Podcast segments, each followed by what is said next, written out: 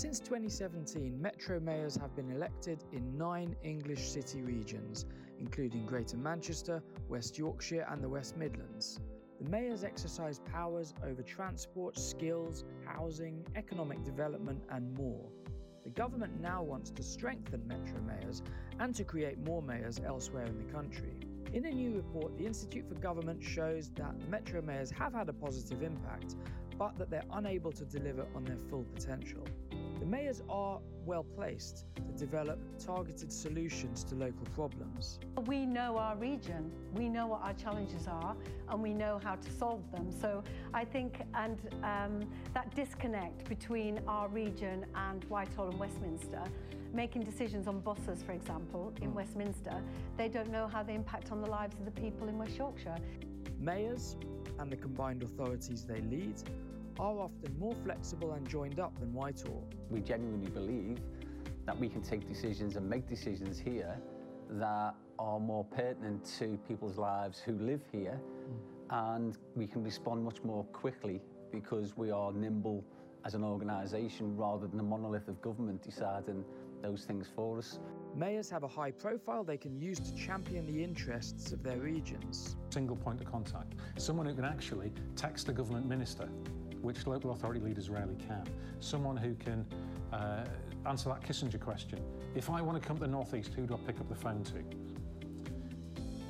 That's the mayoral advantage. But mayors don't yet have the powers to match their ambitions. You almost become responsible for things that you're not responsible for, if that makes sense. You know, if anything goes wrong in Greater Manchester, now people will hit my Twitter timeline and blame me for, for it. The funding model also limits mayors' room for manoeuvre, tying them to delivery of central government priorities. And the really mature model is to actually say, no, government ministers, civil servants are not going to do that. We're going to hand over the, uh, a single pot, we call it, of cash to the CA then to decide what we do. We set out 26 recommendations for reform. Please read our report to find out more. Please do read our report. um, hello, good morning. Uh, my name is Akash Paun, and I'm really delighted to welcome you all, um, those of you in the room, and hopefully our large online audience too, to today's Institute for Government event on devolution, levelling up, and local leadership, which we're very pleased to be um, holding in partnership with Policy Manchester, which is a University of Manchester's sector leading policy engagement unit. And we'll hear a bit more about the university's involvement in a few minutes. Um, today, we're very pleased to be joined by um, Andy Burnham, who's been, as I'm sure certainly everyone in the room and probably most people watching will be well aware, has been Mayor of Greater Manchester for a little over five years now. In that role, Andy leads the Greater Manchester Combined Authority, formed of the leaders of 10 um, local councils in the Greater Manchester region, those 10, for anyone particularly interested. And uh, the mayor working through the combined authority, as we've just heard in our video, exercise a set of functions, um, including in particular uh, transport, skills and employment, policing, health. In fact, Greater Manchester has the most advanced devolution deal, um, possibly with the exception of London, of any um, English region.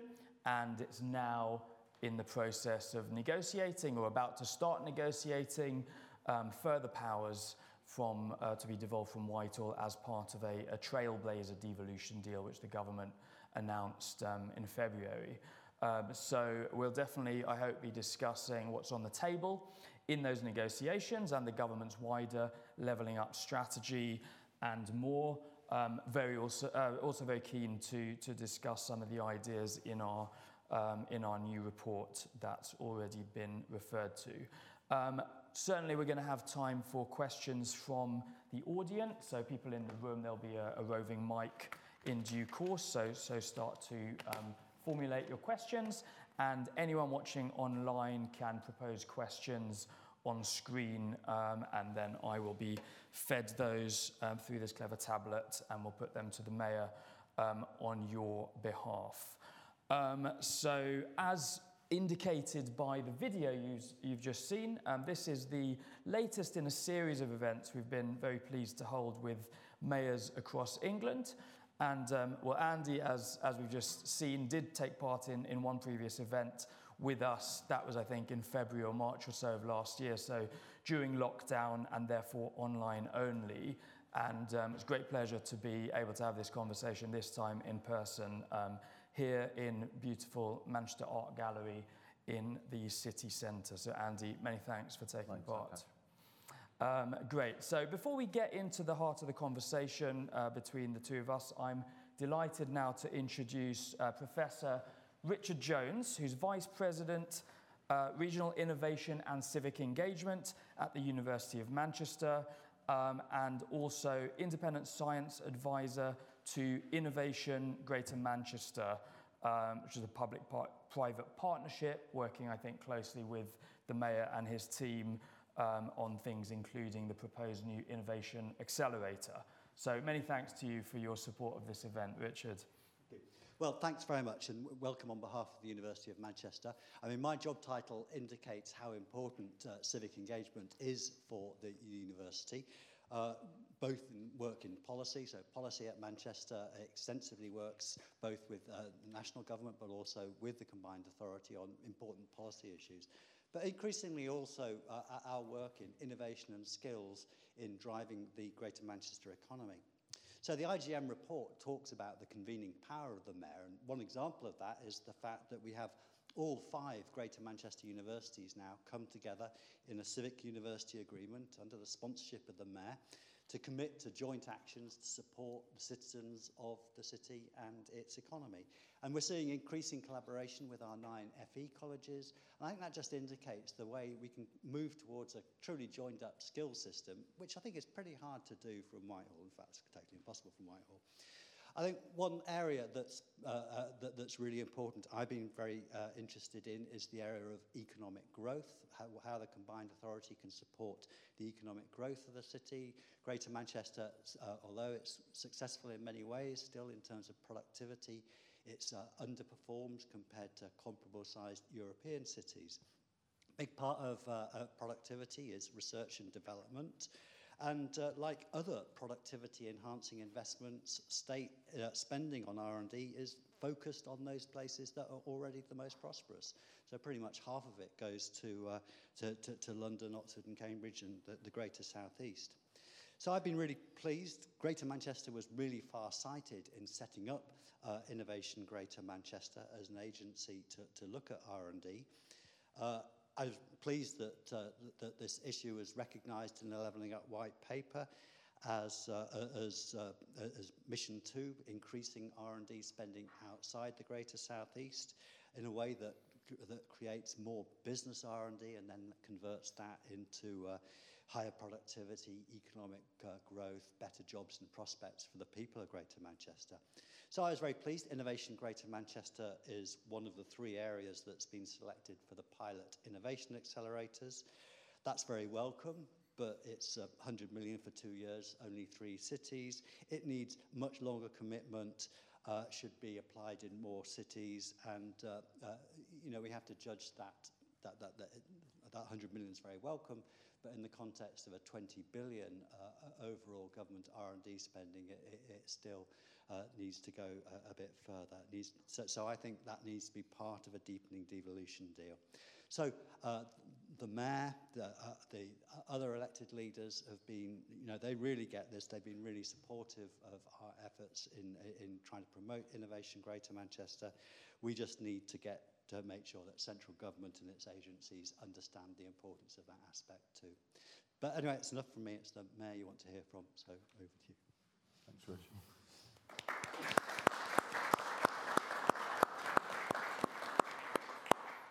Great. Yeah, thank you, thank you, Richard, um, and thanks again to Policy Manchester for their support. Okay, so Andy, um, yeah. yeah, let's uh, let's get into it, shall we? Um, I'd like to start by talking about levelling up and, and the context here in Greater Manchester. We'll absolutely move on shortly to further powers that might be devolved, the innovation um, accelerator as, as one of the issues on the table.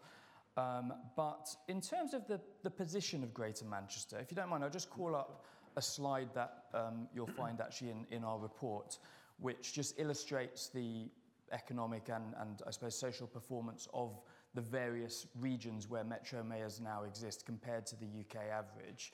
Greater Manchester is the, it might be a bit hard to, to make out for some people, but it's the uh, dark pink one, which basically, without getting into all the details uh, now, the story is Greater Manchester is, like most of these northern city and midland city regions, below the UK average in terms of productivity, skills, um, household income, social mobility, and some other things. That's, that's not a great revelation. Um, but it's useful context. And my, my question to you, just to start off, is what, what do you think are the, the key indicators that will tell us over the course of the next five, ten, or more years whether levelling up is, is, is actually happening?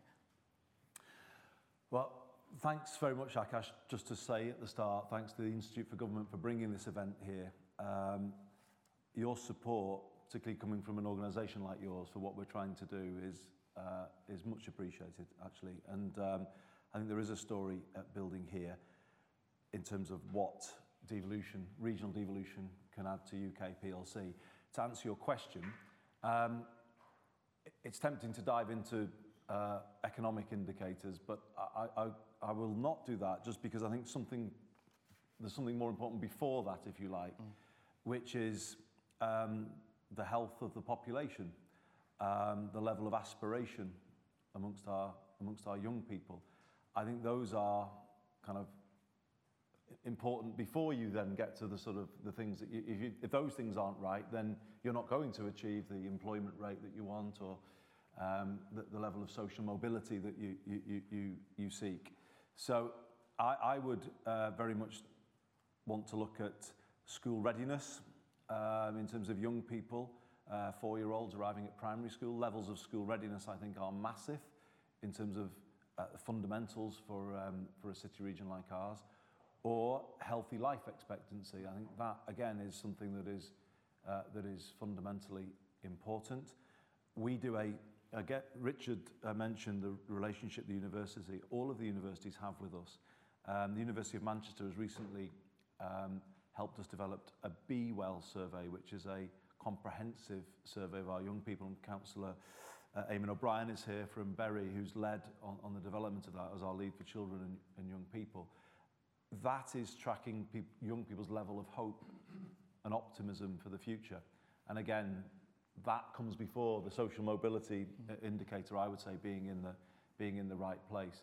So to make it real, I just wanted to give you one thing that is um, uh, something we're very proud of. It hasn't actually been published yet, um, but it hopefully will be soon. I think it's the peer review process that uh, universities rightly, rightly go through. But there's been a, uh, a piece of work sponsored by the Health Foundation on um, five years of health devolution in Greater Manchester. And there's been a debate about that, to what extent has it done anything, and I think there are some sceptics about it. Actually, if I could just read to you the non-peer-reviewed findings, so they, I'm, sure, I'm, sure, the academics in the room would want me to, to say that. Um, it, it, says, um, between 2016 and 2019, life expectancy in Greater Manchester was 0.196 years higher than expected. In the first two years, life expectancy in Greater Manchester was protected from the decline observed in comparable uh, areas.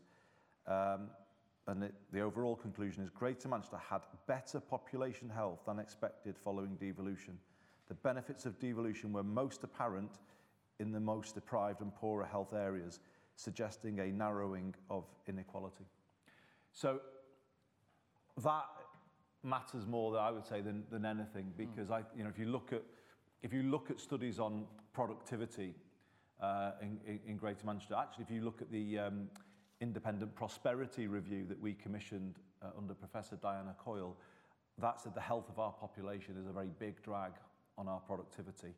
And it's not just physical health, of course. People will instantly think of physical health. I think more likely mental health, um, self-esteem, you know, those kind of issues are what, what hold people back from uh, contributing as much as they can at, at, at work. So that's why I would go there first to those type of indicators, because if they're not in the right place, those won't be in the right place. But devolution is actually starting to show that it can make, it can move some of those really fundamental um, uh, indicators uh, that will be critical to our success or otherwise. Yeah, very interesting. Thanks. And I mean, those health and social care uh, powers that, that Greater Manchester holds um, are, I don't think, devolved in the same way to any of the other, other regions. And indeed, as I already mentioned, there's a few other areas where you're really in the forefront here in Greater Manchester. Yep. Um, and yet we are now talking about even more powers for Greater Manchester. So where, where do you see the, the big gaps as lying um, in terms of the current devolution settlement? You know, we're, we're basically, um, you know, starting, as, as mentioned, these trailblazer deal yeah. negotiations. What's really the priorities for you in terms of the powers you need to start to improve those things you've been talking about? Yeah. Just if I could say something on health, just to, to, to add to what I've just yeah. said before when it was first put forward, the health devolution deal in Greater Manchester, a lot of emphasis was placed on integrating health and social care, that that is what it would do. And to be honest, it has. You know, that, that agenda has moved on hugely, and we're well, well positioned now for the integrated care systems coming. But the big change, I would say, in, in, is between the relationship with health with other areas of public policy that it hasn't traditionally been as close to as it should be. Mm. So housing would be absolutely up there, but so would um, the whole question of, of school readiness. Um, I'll give you an example. The work we did on that led to us creating a digital um, care record for health visitors who, prior to our work on school readiness, were using paper-based records. The idea being you create a digital record that then can be seen by other public professionals so that everyone's got visibility of children who need more support. Mm. Now, it sounds a bit internal, but it's critical. Yeah. Um, is that joining up between different services? Massively so. Is easier to do at So we were having level. discussions in a room, the, the combined authority, saying, well, we're going to need to get everyone focusing on the kids who are not on a pathway to be school ready. But we realised quickly we couldn't do that because health visitors had a paper-based record. Mm. And I had to get permission from Jeremy Hunt, as the then Secretary of State, to allow the paper-based system for health visitors to be digitised. And it's been rolled out, Eamonn, in a number of our boroughs now, hasn't it? It's, it's, it's being introduced to give 360 visibility, if you like, for the public prof professionals working with children of the kids who need, who need support. So that's just one example. Another would be homelessness, where I persuaded the health service to come in as a partner on our uh, initiatives to, to tackle rough sleeping. And that's had a, a you know, massive, massive benefit, actually. Uh, and as it has actually improved health of the people whose health was in the most critical state in our city region, i.e. rough sleepers. You know, any period of rough sleeping is catastrophic for physical health and mental health. I remember having a conversation with the health service kind of early in the role saying, well, they said, well, why should we contribute? We, we, we were happy to do obesity or smoking. Or... And I said, well, you've got a public health crisis in the street outside, you're walking past it. Um, you know, the health service needs to you can't just say that's for housing. It isn't. Homelessness is predominantly a health issue. Mm. And I think devolution here has kind of changed the mindset about how people view some of those issues. Not the Whitehall silo of homelessness lives in DLUHC and uh, school readiness lives in. D- you know what I mean? It's starting yeah, yeah, to say these are all of our issues, and mm. we all, have, and that's a really, really important process. What's missing? Sorry to answer your question. But it's so, very much connected to what you were talking about. It is, yeah, because the, the more you join the dots, the more this thing makes sense mm. and the greater the power it has. But at the moment, if I look at the situation, you know, if I look at where Greater Manchester is, it's like a, I'd say a two-thirds finished jigsaw or something, or a half-finished jigsaw. And there's powers in certain bits, of, but there's big chunks of it missing. Skills is an obvious one. I think housing is, is, is, is another incomplete section. Mm. Transport is largely filled in, but not completely uh, filled in. But the argument I would make is this is what we can do that Whitehall can't. We can join the dots. Steve Rotheram was saying this in your, in your mm -hmm. video. We can say this is how it makes sense in a place-based context where all of these things come, come together. It's great to have Elise with us, a former leader of Stockport uh, Council, leader of the Labour Group. Stockport is a great example of that because it's happening in Stockport at the moment through the Mayoral Development Corporation. There is a joining of the dots between housing, transport, regeneration, green space, livability in its broadest sense. And that just can't be done um, from Whitehall. So I think what I would say is, as part of this discussion we're about to go into, it's why we strongly welcome the report that the Institute for Government has published it, it's our ability to, to, to, to join the dots at a place-based level um, that means we are adding something to UK PLC. And um, the more powers you give us, the more we can do that, the, the success story will get stronger. Yeah, yeah. Well, I mean, that, yeah. Thanks for those comments about our report. Um, so, I mean, as I was, I was actually going to just just quote one line from our report, one of the recommendations about the next phase of devolution, which I think chimes with what you were saying. I mean, specifically, what we say is the next phase of devolution to Greater Manchester and, and elsewhere should seek to fill in the gaps of the existing settlement. So it's completing that that jigsaw, I, I, I suppose, as as you've just put it. So. Um, in that light, I mean, what progress has there been then towards actually reaching that, that agreement? I mean, the, the government committed to the Trailblazer deal uh, four months or so ago in, in its white paper. I know you've had local elections in between, there's been some changes of, of council leaders and so on. So, where are we up to? You know, are we, are we, are we expecting a deal sometime this year, by the autumn? What, what, are, you, what are you looking at? I hope so. I hope we could um, meet that timetable. I think there's been a lot of good work, preparatory work going on, engagement between my team, some of, some of them here, here today with officials across, across the system, positive discussions.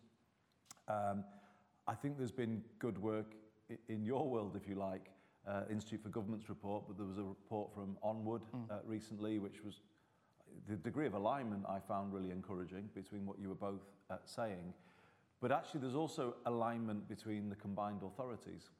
Um, Andy Street and I have been open with our uh, other eight colleagues in the, in the M10 organisation that we're not just doing this alone or what can we get out of it. We are doing it in an open book approach and encouraging our colleagues in the other eight to look at what we're asking for and comment and because we feel we're doing it for the group mm. and, and mayors that will come beyond, uh, beyond us.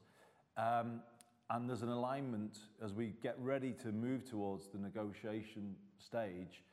There is a high degree of alignment uh, between uh, West Midlands Combined Authority and Greater Manchester Combined Authority. So when you look at that, the alignment in the world of serious think tanks, uh, combined authorities themselves, uh, and I would say not government not you know, not, not sort of uh, immediately saying, oh, no, no, no, that's it. You know, there's, a, there's an openness, it would seem. I'm reasonably optimistic for these uh, negotiations. On the timeline, uh, I think we expect them to start next month. So I think there'll be a pre pre-summer recess phase of, of the discussion. At, with minute between you, you and ministers or at official level, what's the actual process? I don't know for sure at this moment in time, but I, I hope so. And but I certainly think the uh, official engagement will will increase in that, in that period. Um, I mean, I would be looking towards the autumn statement as an obvious time to, um, to say something about, about this. I don't think it's complicated what we're asking for on skills. I mean, I could take you through the specifics if, if that helps everybody. Um, I think we'd be interested to hear some of the specific, like yeah. what are your real priority asks? Okay. Mm. So I think, I mean, obviously everything revolves around transport for all of us, and you know, I, I will touch on that, but I'm not going to go first there. I'm going to go to skills first because I think that is our, that's the weakest card in our hand at the moment. Mm. So, um, however, it's not all bad because the combined authorities have taken control of the adult education budget. And I think somebody should just do a piece of work looking at what the 10 mayoral combined authorities have done with that because I think there's already evidence to show we are making much more of it uh, than it than it managed before. When we took, so our budget is 92 million pounds there or thereabouts. Mm. When we took it on in uh, 2019, there were 300 different providers um, involved in the spending of that 92 million pounds. Some, I remember sticking in my mind, the University of Southampton, like three people. Well, what? You know, what? It, it was, it was a budget that Whitehall had never focused on uh, never sort of taken a strategic approach to. Mm. It had just grown over the years randomly, you know, that, and it was a, a stone they'd never got round to looking under properly. You know, and already, I think we would say that budget is being used in a much more strategic way around helping people with level one, level two qualifications, um, and increasingly moving now towards what we would call green conversion or digital conversion. So more work-related mm. uh, focus for the that budget, um, and that's yeah really really positive. Uh, but where do we go? So I think there's already a tra- what the point I'm making is there's already a track record on skills. Um, I think we're all ready to go further. So the ask will be for control of post 19 uh, technical ed- education um, and co-control of post 16. Now the reason why we're not saying control of post 16 is because you know if you look at colleges and Richard's absolutely right we are starting to work more as a system FE HE and the whole the whole system together it is still the case that there's a national route to HE going on there and there's you know there's there's a kind of more national Among that same co- cohort of people in the Uh, yeah, same people in the 16 to 19 system. Yeah. Um, but it's it's about developing a sort of uh, you know a, a, a co-commissioning role there, um, but then be, taking much greater control post 19. And by taking much greater control, I'm talking about control of the apprenticeship levy. And there are many businesses around the city region that are just tearing their hair out about the, the failure of the apprenticeship levy system to work uh, work for them. Um, I'm talking about work-related uh, activity from the DWP. We had an element of the work programme called Working Well, and again, there's evidence to show that we've uh, made a success. We had double the rate of success at getting people back to work than was achieved under the previous uh, work programme. This was for people longest out of the labour market.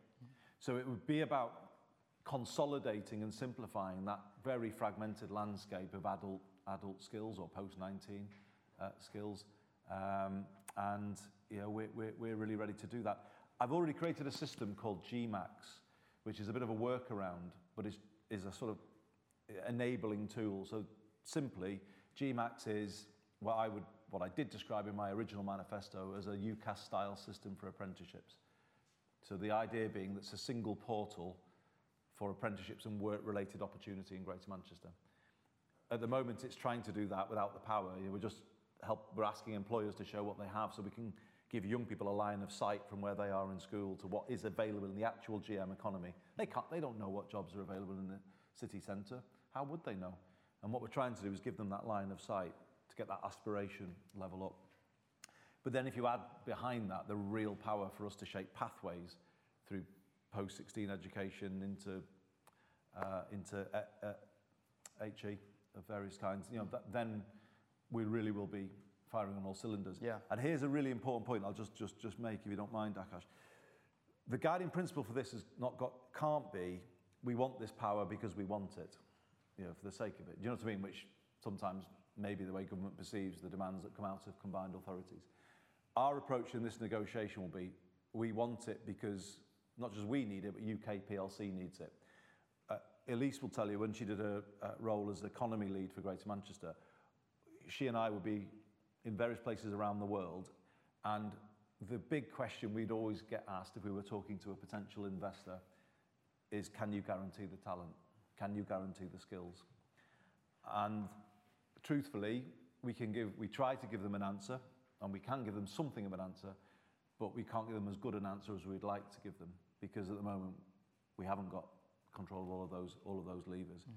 The minute we can start giving potential investors a better answer to that question, that yes, we've got control of that talent pipeline, we can guarantee that you will have that steady supply of, you know, uh, tech talent or whatever it might be, then I think the regions of England will, will be in a much better place to face, face up to 21st century um, uh, challenges. Yeah, great. Yeah, and um, just to mention, you said um, you think it would be good if someone looked into the, the devolution of adult education budget. That's something I'm hoping the Institute for Government might Please do. spend some time um, investigating. Do you'll find actually. it's a it's a yeah.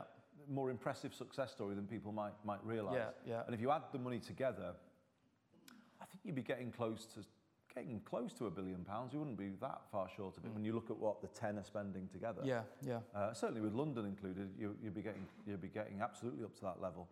Yeah. We are making a lot more of that money than was than was made before when it was in a, a neglected part of the DFE and no one really bothered about it. Yeah, yeah, no, really interesting.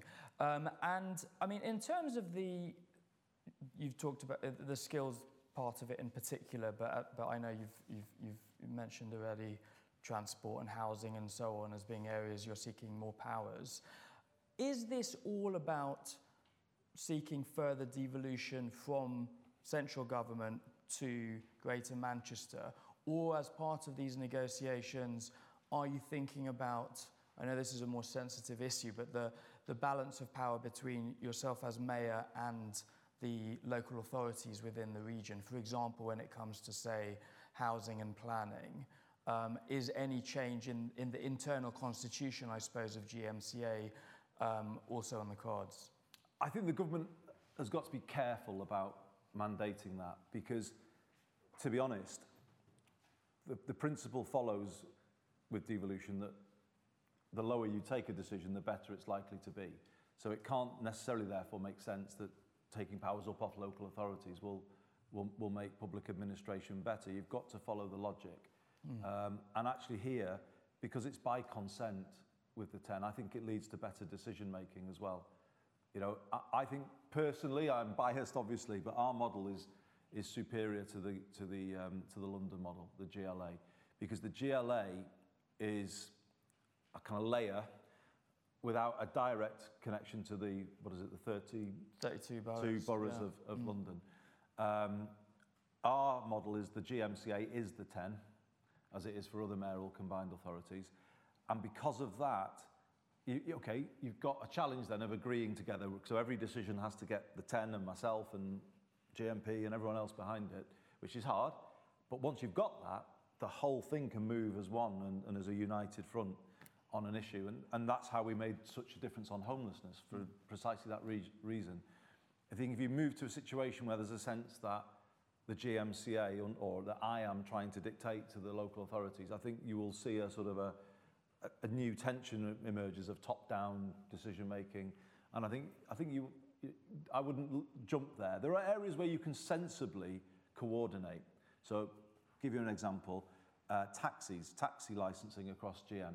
We're moving towards a system of minimum licensing standards, which is agreed, a same standard being applied by all 10. Mm. And that is a, you know, a degree of sensible coordination. Uh, and it was relevant actually to a, um, a report that we published yesterday on child sexual exploitation in Oldham, where taxi licensing was a real weakness in the arrangements. And now our 10 through the minimum licensing standards are doing more than what is required in national uh, policy, i.e. six-month um, uh, criminal records checks. Uh, so that is a good example of how, you know, working voluntarily, we can make, make a good change. The government are pressing us to um, have a more kind of top-down approach to the management of roads and road space and highways. There's a, definitely a role for greater coordination there, but I, I, I would just, I, I, would, I wouldn't say that's the area to sort of really drive the next phase of discussion because, you know, that would be about taking up rather than down, and it almost is counterintuitive when it comes to a conversation about devolution. Yeah, yeah. The issue you can get into is more accountability. Yeah, okay, yeah, I definitely want to come on to that in a minute. Before, before we do, though, um, just wondered if there was, were any updates um, you might be able to share about the, the Innovation Accelerator specifically, which um, Professor Jones was talking about a few moments ago. Is that part of the Trailblazer negotiations? Is that something separate? It was sort of presented separately in the white paper. Uh, Richard probably knows more, if I'm, if I'm honest. Ah. Um, in that, you know, obviously, we've got what we would call a first step, which is the 25 million uh, pounds, um, which is very, very welcome. But I think we, we see this as, and this is for discussion in the, um, in, in the talks, it's a, we've got to be getting towards a situation where there is a much greater level of R&D spend in the English regions, and it's a sort of pathway to that. The accelerator, as its name suggests, is kind of taking us a big jump down the path, mm. but it's got to be part of a, a journey that continues to see money um, not necessarily taken out of the golden triangle, but a kind of rebalancing effect uh, between parts of the country where there is a genuine world-class strength in research, and we would say, well, we wouldn't say we have got it here in, in Greater Manchester in terms of uh, materials and advanced manufacturing. Mm. Um, I see Ben Bridgewater at the back of the room from Health Innovation Manchester. Uh, we would say we've got it in life sciences as well. I, I go back to when I was a minister, a health minister, we, when we were creating the first academic health research centres. It was a, a recommendation, I think, of David Sainsbury at the time to Gordon Brown as, as Prime Minister. And there were to be five created around the country. And I was presented with a list of five uh, as a junior health minister um, Oxford, Cambridge, and three in London. And I remember saying, I'm not signing that off. And um, what protracted, without going into all the details, was a lengthy standoff um, with the R&D people in the Department of Health. Um, but eventually they offered a sixth, um, which became the Manchester um, HRC, which was, I think, set up in about 2008, Ben, 9? I can't remember. Eventually it did, it did come through. But it, that's, that's the hold on R&D that this accelerator has got to break. And you need the same approach to that. You know, mm. it's not just 25 million pounds, does it? Richard, you, you add if I've, if I've missed something that you would want to get over? No, I mean, the scale of it has to be much bigger than, yep. you know, the scale is probably more like uh, 50 or 200 million pounds to, in terms of to, to equalise it. But it's about creating the, uh, the, the, it's creating the capacity to deploy that money in a way that yep. uh, understands the local economy and the local, the, you know, local needs. And mm-hmm. Yeah. Absolutely. And I think we would, I mean, the university is already showing this. A, a lot of people make this point, but it is worth making again. I think when you get it here, that money, you'd have a greater emphasis on the D rather than the R, I think. Um, and that's very much the style of Man- University of Manchester and the other universities here, mm. uh, that then would have more impact on the real economy. Yeah, I is think. the application of it. Yeah. Yeah. Okay, great. Um, I'm a bit conscious of um, the time, and we have, I'm sure, lots of people sure. wanting to ask questions. So, just a couple more things I wanted to, to, yeah. to ask you myself, and then then we'll bring in the audience. So. Um, partly just because we've got a very nice uh, slide prepared by my, my colleague Alex at the back. Um, but I know that part of the negotiations um, and well wider reforms of, of, of um, devolution in, in various places actually is that you're looking for simplification of funding. Yeah. So um, we talk about it a lot in our in our report, yeah. and, and so does Onward in the other paper. Um, as it stands, um, GMCA and the other combined authorities are quite dependent on lots of different grants from the centre, often for kind of quite specific functions.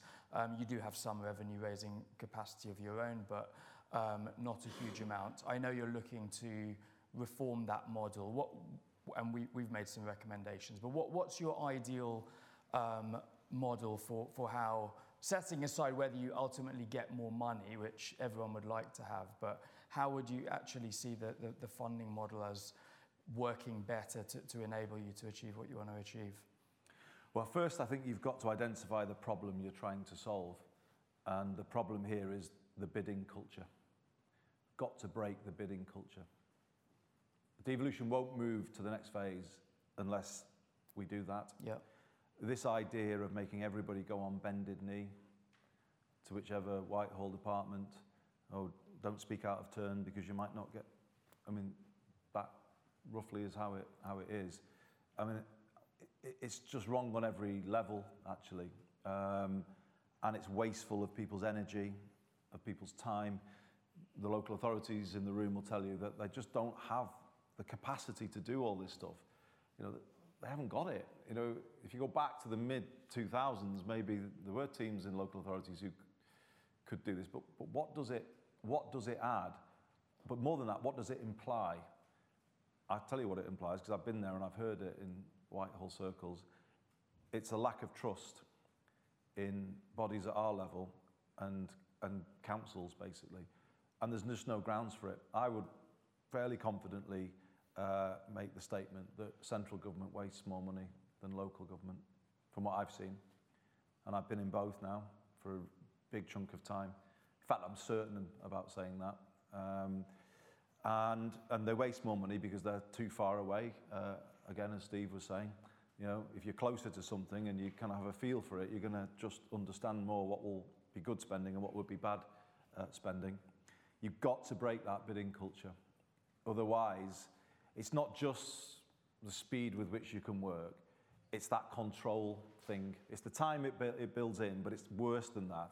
It's this thing that we've got you and you're going to have to come to us and please, can I have some I mean, look at the bus services improvement funding. Yeah, we got a good settlement. Thank you to the government for that. But I can't justify that Sheffield got nothing. I mean, how this idea, and then it also brings in the politics of it, doesn't it? That you know one area can get something and another area can't. I mean, that that isn't good government. And I think we're in danger of this at this moment in time, without veering too much into politics. I think we're in danger in this country. I didn't operate as a minister like that. I don't think, as far as I could tell, largely the coalition didn't operate like that, nor Tory governments of the past. I think we're in danger at the moment of moving to a position where public money and the allocation of it is being used as a political tool. And that, that isn't how Britain has been traditionally governed. We've governed for everywhere and everybody. And I think now there's a risk of governing for highly partisan reasons. They can have some, they can't. Uh, and, I, and I don't think that's, I really don't think that's, that's healthy at all. Uh, there needs to be therefore more trans, this reform that we're talking about is about, well, it's about simplicity. It's about um, clarity for the public, visibility of the funding. And then there can be a, a further thing of, um, of accountability. So what Andy Street was saying in the video, which, which I agree with, is the consolidation for us of a single DEL budget.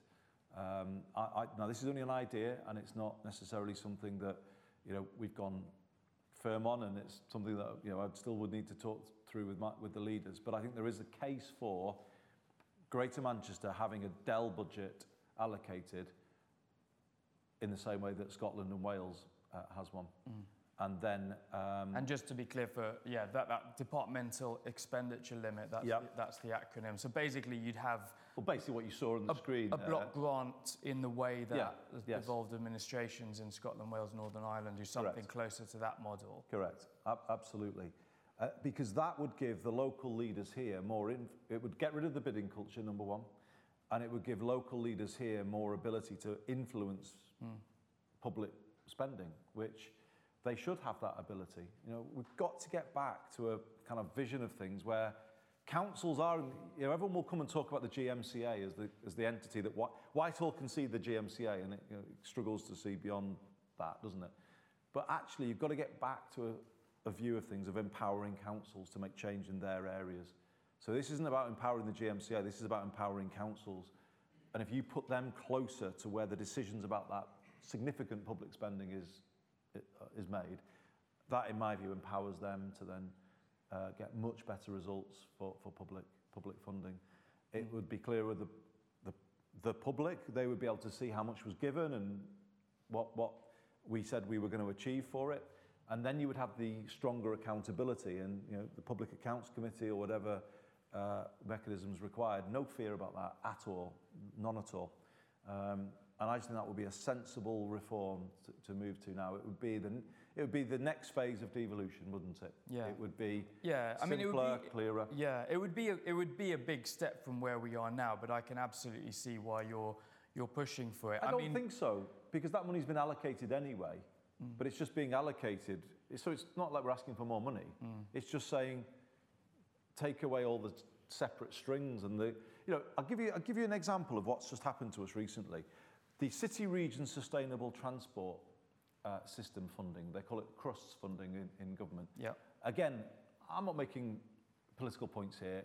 Thank you to the government for a very a fair settlement for Greater Manchester, just over a billion, a billion pounds. I think it reflects the scale of our ambition for transport in the city region and the fact that we've got strong plans. But nevertheless, uh, let me give credit where it's due. That was a, a good settlement. However, however, we have just gone a bit backwards, unfortunately, from where we were with its predecessor called Transforming Cities, where we did get the ability to allocate that quite, quite freely. Uh, and we prioritised cycling and walking uh, in that 2017 to 2021 period. Mm. Um, and we are on, you've probably seen it uh, being built, you know, there's a lot of uh, work going on there.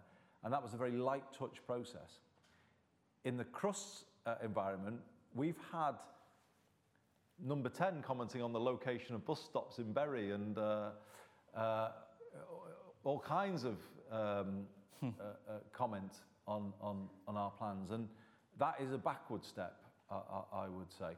Um, and we need to get you know, back to a position. But you know, this city region took Metrolink to the Trafford Centre recently um, on budget, and I think about nine months ahead of time. You know, we've built we've built a tram system here without much help really from the centre. Mm. Um, some, but not as much as you would expect. So there's a capability here. Yeah. And this issue of trust has got to be addressed, and the Institute for Government, I think, could, could help us here. You know, as I say, public servants working in local authorities, I think have it far, they are to be trusted more in many ways because they have it tougher. They are, you know, they are really having to, you know, to work hard. Often at national level, you know, the same strictures are not applying to, you know, there's a, there's a, the pressure is off at that level, where there's a pressure is definitely on. As I've seen, you know, I've seen the difference between these two, two worlds. Mm. So the, tr- the lack of trust is just not justified. It really isn't justified. It kind of goes back to the 80s, doesn't it? And Looney left or all that stuff where Whitehall just decided that councils just needed to be almost bypassed or whatever.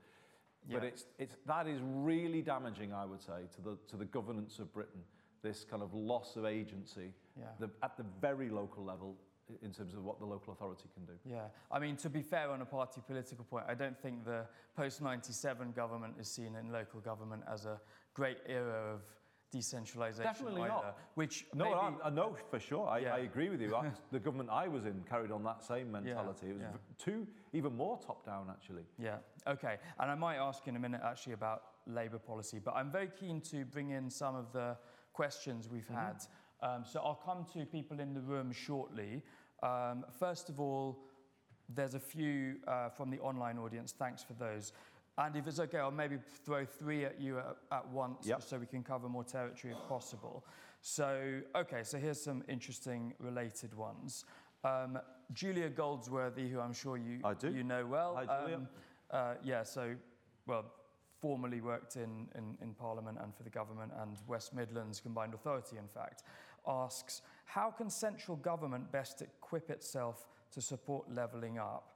Does the Cabinet Committee set up the mission led approach, the reporting regime, etc., represent reasonable progress? Um, so, if you have views on that, that would be very helpful. Um, here's a different question, but also about reform of the centre uh, from someone anonymous who asks Andy, what are your thoughts on replacing the House of Lords with a chamber of metro mayors and local councillors? Potentially located somewhere outside of London, um, but a very different kind of constitutional setup. And I'm sure Lord O'Brien would fancy that. um, and then we've also had a question, which um, again from someone else anonymous, well, it could be the same person, I don't know. Um, as the mayoral model matures, what relationship would it have with government? And I wanted to ask you about this anyway, because it's something we talk about mm. in our paper, um, whether there should be a more uh, formal, institutionalized set of structures and principles as well for facilitating cooperation and, and resolving disputes when they arise and so on between yeah. central government and individual mayoralties and maybe the M10 group as a whole. So I'll yeah. throw those all at you if I may. Yeah, they're, they're great questions, and I endorse uh, the recommendations that you've, you've made on this. I would say as a first step uh, to reforming the centre. Um, we made multiple calls for being part of COBRA during the pandemic, mm. and um, that was not granted. Um, I, I think the pandemic could be a real case study in how if they'd worked more through um, combined authorities and local authorities, we would have had a more effective, uh, effective uh, response. Uh, and the lack of structures. I got invited once to um, the UK committee that Michael Gove chairs, because you might remember Scotland imposed a travel ban uh, on us. So it might not just be Westminster government that you have to bring in, you have to, you know, because obviously other governments can have an impact on uh, cities like ours. Mm-hmm. I think there does have to be a forum for dialogue, structured dialogue, uh, definitely between the combined authorities and, and Whitehall, but also perhaps with the Welsh Government and the Scottish Government uh, as well. Um, the lack of that obviously led to us, me, having to be out here in the city centre, I think you had a photo of it, uh, making the case around tier three and proper support for people um, who were going to be affected by, by tier three. I think you know, it isn't the case that we just leapt to that to play politics. We were trying and trying and trying. Elise would, and Eamonn will back me up on this, to get them to listen to us in, um, in long discussions. But the, the lack of a, of a formal, we were trying to get our voice heard, but the lack of a formal uh, resolution uh, mechanism of the kind you're describing, mm. I think, uh, led to the position that we, uh, we, we, we were in. So reform of the centre for sure, but I am going to be tempted to kind of stray into the House of Lords territory because I, I think we've got the country we've got in terms of the levels of inequality because of our political system. I believe it's currently hardwired to produce inequality. If you concentrate political power as we do in one postcode, and actually it's not even in the hands of everybody elected there, it's in the hands of a smaller subset of people, about 100 or so people who really wield the power in that, that world, you are going to get um, unevenness, to say the least, when it comes to uh, how decisions are, are made. They're going to benefit some parts of the country more than others, and that's what we've, that's what we've got.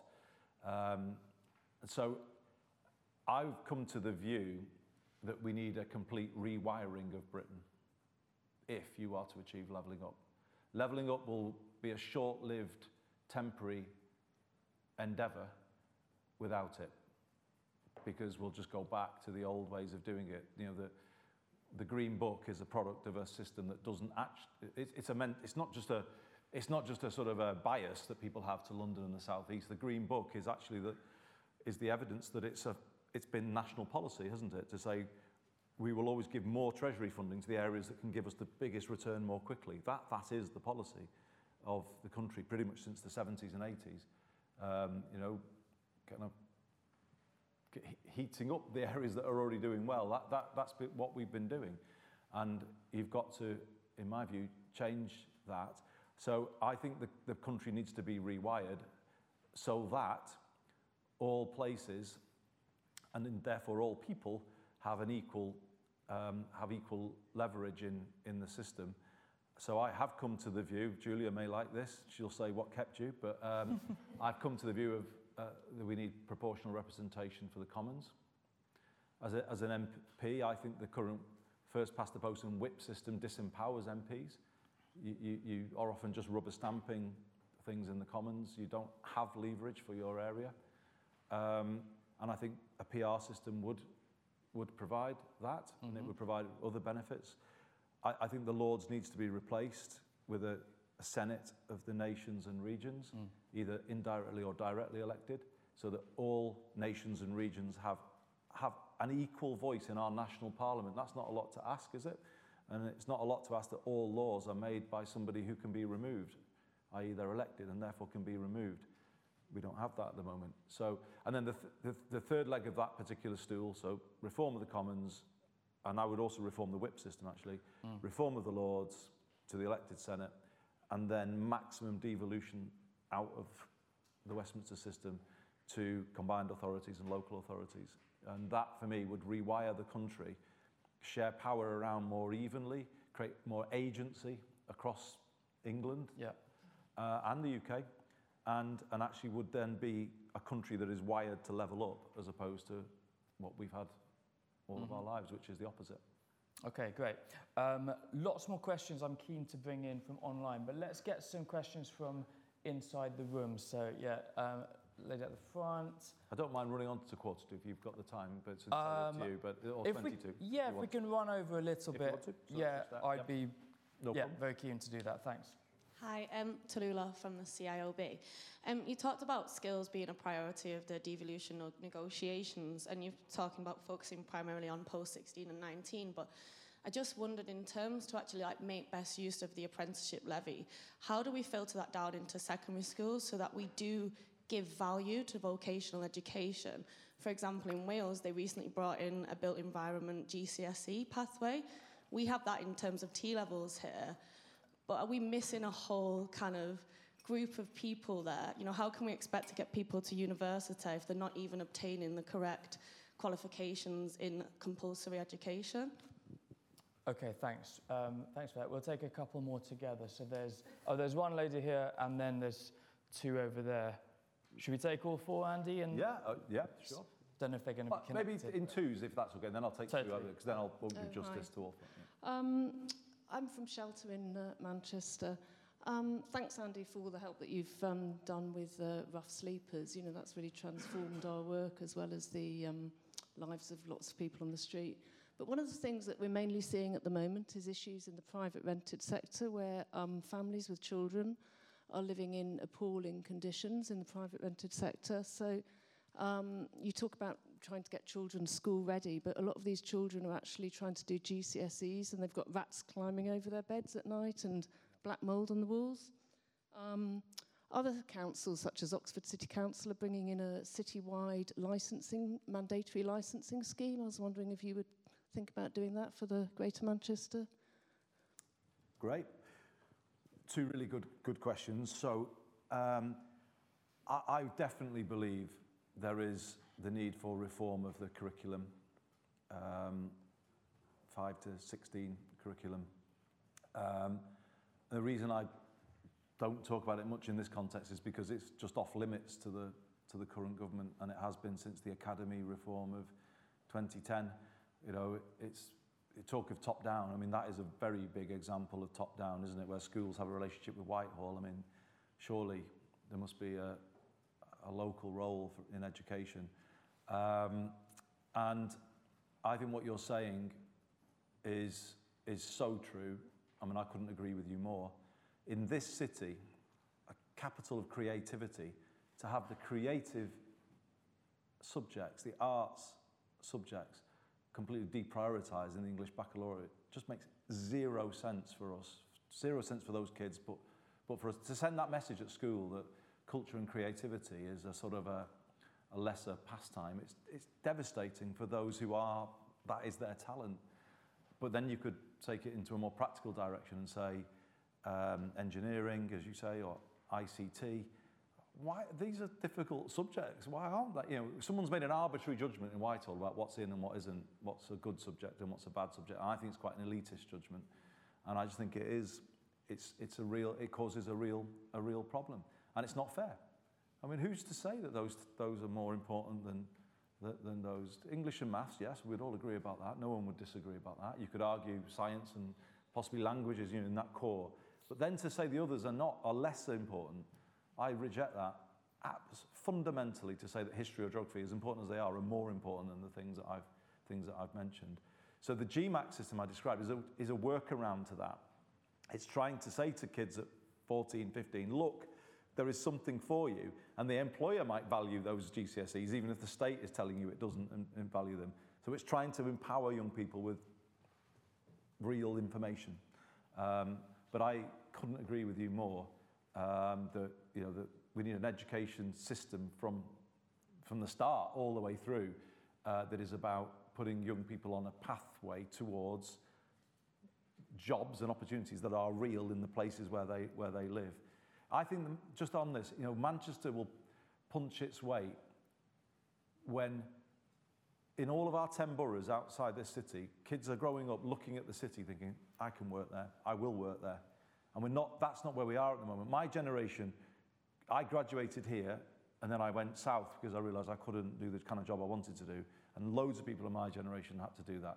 The kind of middle generation that we've had, so let's say from the mid 90s to the start of the pandemic, that was an era of people coming in to work here.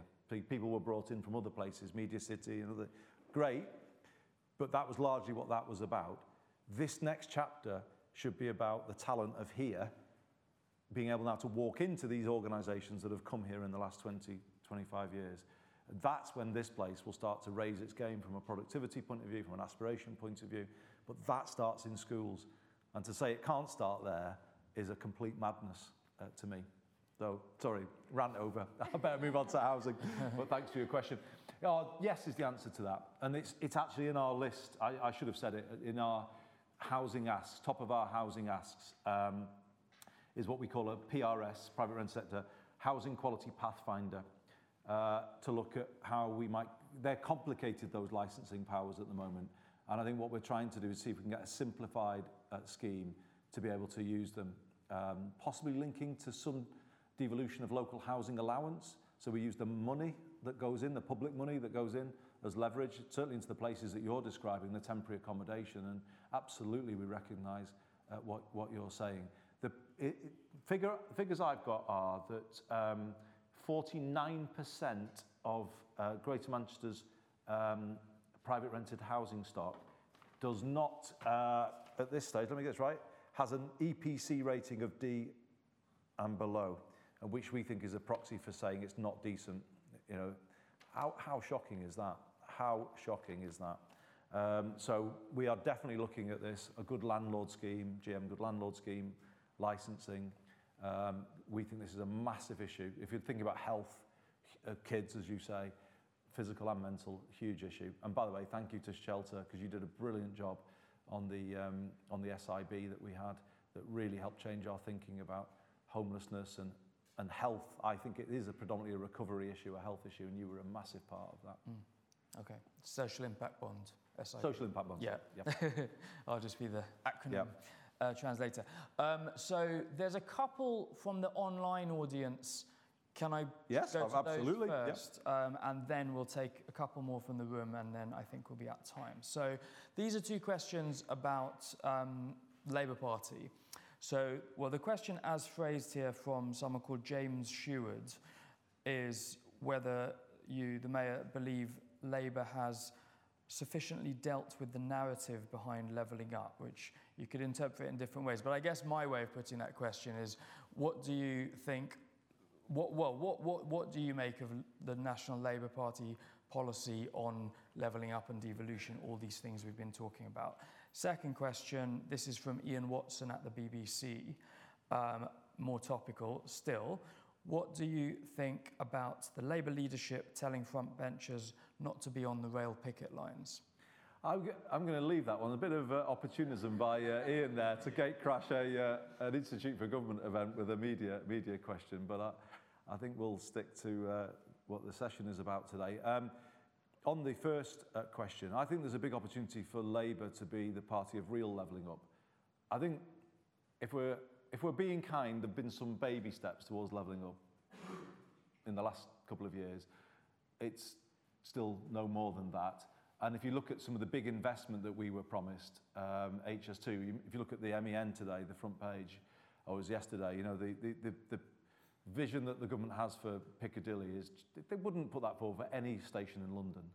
But pretty much every station in London has had a major overhaul in recent times. Um, we are being told that uh, £4 billion on Manchester Piccadilly is a, is a crazy amount of money and we're outrageous to even ask for it.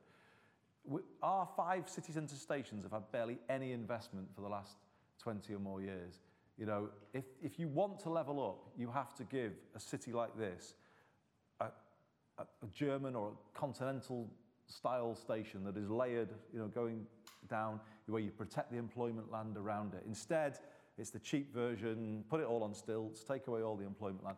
That isn't levelling up. And when you cut Northern Powerhouse Rail in half and give us half a new line to Leeds, that is not levelling up. So levelling up is kind of, eh, eh, you know, the, we've been promised this stuff for, for years since George Osborne first came here, promising a Northern Powerhouse. And you cannot say that the promises have been, been delivered on. So Labour's opportunity, I would say, is to, is to say, no, we'll do it.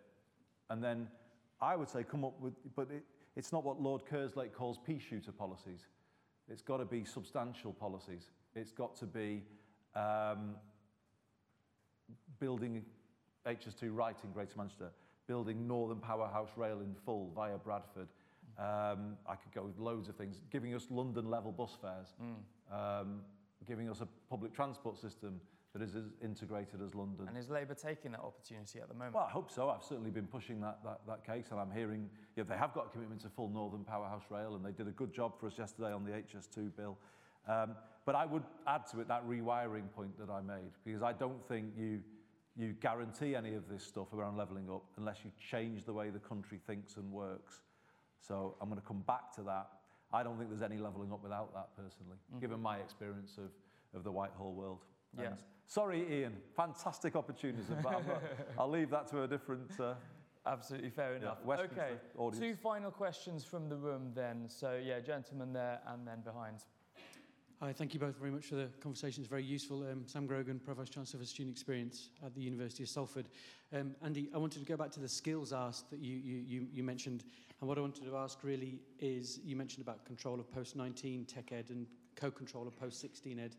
Um, with Minister Donelan's uh, conversation around the lifelong learning entitlement and the ideas there, I just wanted to ask how you, how you see that configuring with your, your kind of ask for devolution in those two areas. Yeah. Thank you. Okay. And finally.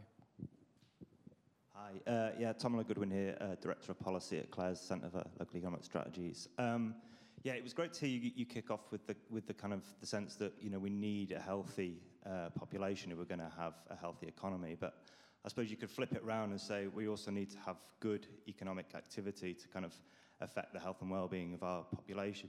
Sorry. And I was wondering, is it, what, what are some of those other interventions that you might be looking at to, I suppose, build a more inclusive economy here in GM? We've seen great statistics around growth, but kind of some pretty dire statistics around poverty, deprivation, and inequality. Yeah. Um, have you, have you got, are there other interventions in mind? Or are there other asks of central government to, to help with that? Cheers. Yeah. yeah, thank you. Thank you. So on the first, I think you're absolutely right to talk about uh, education and skills in the lifelong context, particularly with the, the climate uh, uh, challenge ahead of us. So we've got a, a mission as a city region to get there 12 years ahead of the UK, 2022 to 2038, a 16-year journey to a net zero uh, Greater Manchester. But we, we believe that's a, that's, the mission should be about not just greener, but fairer. Do you, do you see what I mean? That you, um, uh, change public transport, not just to make it, to decarbonise it, but to make it cheaper and better for people, or you retrofit homes for the same, you know, to lower people's energy bills. So you, you know, you go on this journey and you do all of that, and then you create quality jobs for people who are doing the retrofitting or you know, building the modern um, passive house homes or whatever else. You know, it creates prosperity uh, by going at this faster. Uh, but what, is, what is implicit in it is there is a massive, massive skills challenge for older workers as well as younger workers and a retraining requirement that is colossal. Um, and this, the reform of the system needs to be cognizant of that, doesn't it? Um, and, I, and I think it needs to, that word is important to me, system. Richard touched on it. I think we just need to sort of keep building this notion out. We need to start thinking of a, of a of a skill, an education and skills system in Greater Manchester, where you know it's not fragmented institutions anymore, but it's a kind of understood um, ecosystem where your university will lead on, let's say, well, you are leading on buildings and buildings energy and all of the stuff you're doing. Obviously, Richard and the university leading on what, what they do. And then the FE colleges knitted in. And that is, I think, what you want to get to. And it's got to be a lifelong, a system that is about lifelong retraining because you know, how many mechanics will need retraining in EVs as opposed to combustion engines? There's all of that stuff, and it's a massive skills requirement. And I don't think we're anywhere near rising to that at the moment as a, as a country. On inclusivity, I think you're absolutely right. You know, I think CLES has made this critique that, you know, this idea of an extractive economy where we're just bringing in regeneration of any kind just because we needed it. I think there was a phase where Manchester had to do that, where we were at a pretty low ebb, you know, let's say in the in the 90s, he just had to bring in people who would create jobs and investment. I think we are moving to a, a different phase where we are linking our good employment charter to all public procurement. So we are being more demanding uh, now of, of what we expect from, uh, from employers, and we think that will make a, a difference. Um, but also we should be thinking about different forms of promoting different forms of ownership. So under a lease uh, in our growth company, we are establishing a community wealth building hub, which I know Neil, as part of our Inequalities Commission, was behind recommending. Uh, we are working with third parties on a massive expansion of employee ownership, so encouraging um, companies to become employee, employee owned. Uh, all of that, I think, is about building a more inclusive economy in Greater Manchester. And where we've identified our growth locations across the city region, in the, in the plan, the spatial plan. We are talking about them as inclusive growth uh, locations, um, and obviously then the reform of housing links into that, uh, links into that as well. So no, the argument's been made, and it's the right argument. It's almost like that those three phases of Greater Manchester that I was describing before. You know, the period up to the 80s to the mid 90s was when we just lost stuff and people left. The mid 90s to the pre pandemic periods where we kind of got ourselves going again and we were bringing in investment, Commonwealth Games, Media City. But this period now is about um, bringing that prosperity to everybody in, in GM, uh, good lives for all, and you know, that, that agenda, and gr- make greener fairer. That, for me, is the opportunity. The drive to net zero could leave you with a more inclusive economy if it's done in the right way. On the flip side of that, if it's done via just imposing charges on people and all the rest of it, you could end up with a less equal, you could be net zero, but even less equal than you were. And I think what we're saying is there's a fork in the road here, and we're definitely going down the greener, fairer, more equal route. And uh, we're trying to prove that concept that going at greener more quickly can mean fairer more quickly. And so I think you know, we want to work with you to see if we can make that, make that stack up. Mm-hmm. Okay, terrific place to stop, I think. So, um, thank you everyone for joining us online in the room. Thanks for all yep. the questions. Apologies to those I didn't have time to get to. Thanks again to our partners, Policy Manchester. Also, I should mention uh, Joseph Rowntree, JRSST Charitable Trust, who supported our, our, wider research and the report we've just published. And most of all, thanks, Andy, for taking the time to speak Thank with us. You. Great.